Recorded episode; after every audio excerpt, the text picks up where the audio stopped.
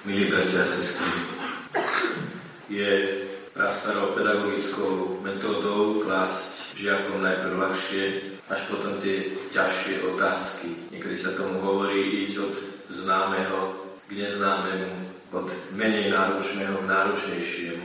Pán Ježiš dnes kladie takýmto spôsobom otázku svojim učeníkom.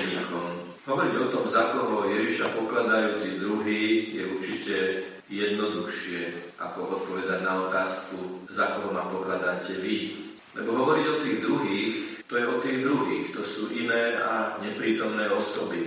Ale hovoriť o tom, čo si myslím, za koho Ježiša pokladám ja, je niečo veľmi osobné, vnútorné, Človek pociťuje pri odpovedaní na takúto otázku oveľa väčšiu zodpovednosť. Ak si všimneme, akým spôsobom je zodpovedaná prvá aj druhá otázka, aj v odpovediach je veľký rozdiel. Lebo keď učeníci referujú o tom, čo si o Ježišovi myslia tí druhí, tak hovoria vlastne, ožíva tu niečo z minulosti. Prišiel niekto z minulosti, prorok. Ale potom Petrova odpoveď je zlom, lebo hovorí, Ty si ten, Ježišu, ktorého tí proroci predpovedali. Tebe sa naplňa, nasycuje, vrcholí čas. Prichádza čas, prichádza obdobie, na ktoré sme tak dlho čakali. Ty si Mesiaš, syn živého Boha. Veľmi silné slova a krásne vyznanie. Ale Peter, ktorý tieto slova hovorí, ešte prejde skúškami ešte povie, ja ho nepoznám. Ešte zaplače nad tým, že Kohut ani tretíkrát nezaspieval, naplnilo sa to, čo mu Ježiš predpovedal. A potom, keď sa Ježiš zjaví na vlnách rozbúreného Genezareckého jazera, povie Peter, daj, aby som prišiel k tebe. A kým pozerá na Ježiša a verí Ježišovi, kráča. Ako náhle sa začne viac báť vln, ktoré ohrozujú, ako dôverovať Ježišovi, začína sa potápať. Peter bol skalou aj cez skúsenosť, ktorá ho veľmi pokorila. Peter bol skalou a k tej skale, k tomu skalopevnému vnútornému vyznaniu Ježiša sa dopracoval cez skúsenosť vlastnej krehkosti a slabosti. Že hoci horlivo vyznával, že ja, Pane, nikdy, Teba nikdy nezradím, stačila jedna otázka vrátničky na nádvorí a v úľaku trikrát povedal Ježiš, to je kto? Ja ho nepoznám. Hovoríme a budeme ešte veľa hovoriť o seba prijatí, bratia a sestry. A na Petrovom príbehu vidíme základné parametre seba prijatia. Lebo mohlo by sa nám na prvý pohľad zdať, že kategória seba prijatie je taká uzavretá do človeka, taká individuálna až individualistická. Ale prijať seba to je zásadne vzťahová záležitosť. Aby človek prijal seba, musí prijať seba pred Bohom, pred ľuďmi a až potom v sebe, pred sebou. Peter zažil aj vyznamenanie, ty budeš skala. Peter zažil aj korekciu, toto ti nezavilo telo a krv. Toto nemáš zo seba. Toto nie je výsledok tvojej ľudskej múdrosti. Toto nie je výsledok tvojej osobnostnej kvality. To máš od Otca, od Boha, z ducha, syn Jonášov. Dokonca niektorí exegeti naznačujú, že aj v tom oslovení Bariona, syn Jonášov, okrem toho, že je to slávnostné oslovenie niekoho, kto počuje zásadné slova vo svojom živote, je v tom aj slovná hračka, pretože Jóna znamená okrem iného aj holubica, že syn holubice, čiže ten, ktorý je v tomto prípade, v tejto chvíli zrodený duchom, ktorého tá holubica symbolizuje. A tak, a sestry, keď budeme v týchto dňoch hovoriť o seba prijatí, tak budeme hovoriť o tom, nakoľko prežívame sami seba pred Bohom. Ako tí, ktorí od Neho závisíme, z Neho čerpáme, nakoľko Jeho príjmeme ako nášho osobného tvorcu, stvoriteľa, ktorý nás stvoril cez lásku našich rodičov, ktorý nám dáva život a tvorí nás cez jednotlivé chvíle nášho života.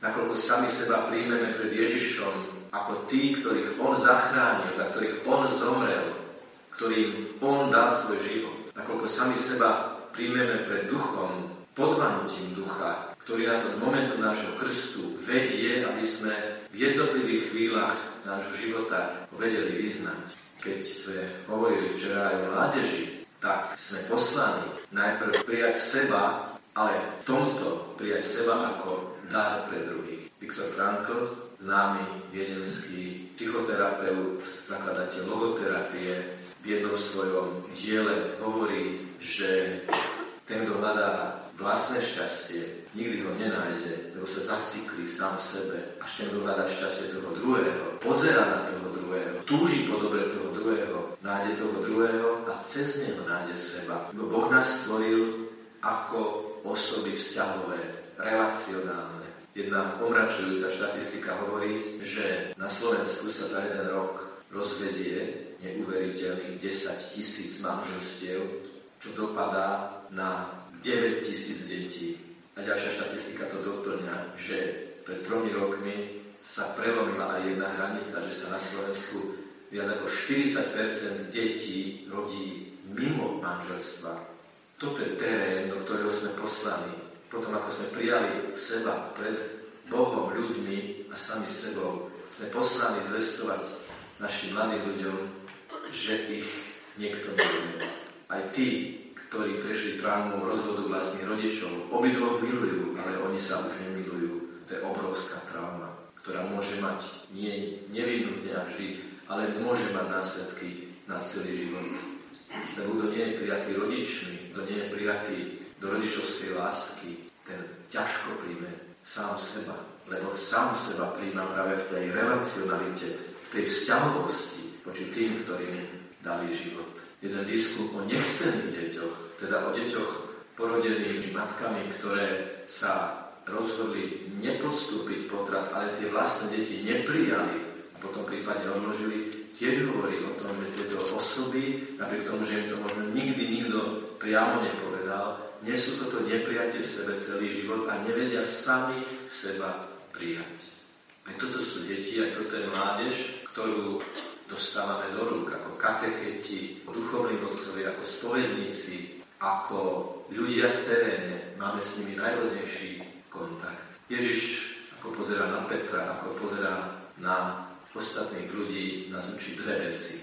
Zoberme si toho napríklad bohatého mladíka, na ktorého sa Ježiš s láskou pozrie. Pozrieť s láskou znamená prijať.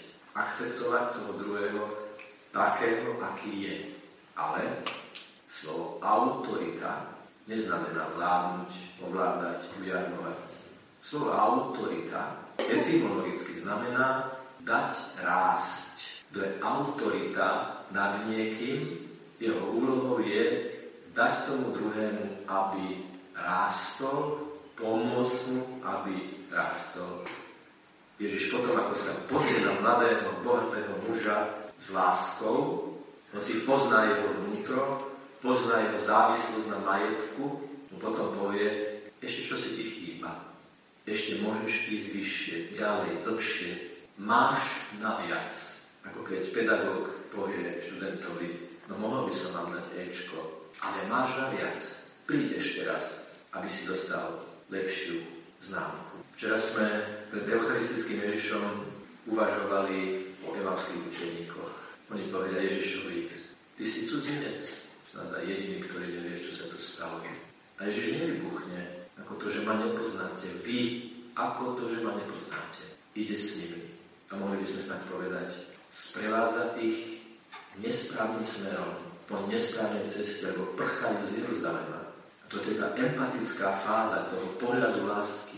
Príjmam ťa takého, aký si, zraneného, pomileného, dezorientovaného, opusteného, ako, ako toho Petra, ktorý sa ponára do nemá pôdu pod nohami aby došlo potom k tomu správnemu momentu toho vnútorného oslobodenia. Pane, zostaň s nami, lebo v duši sa nám zvečerieva.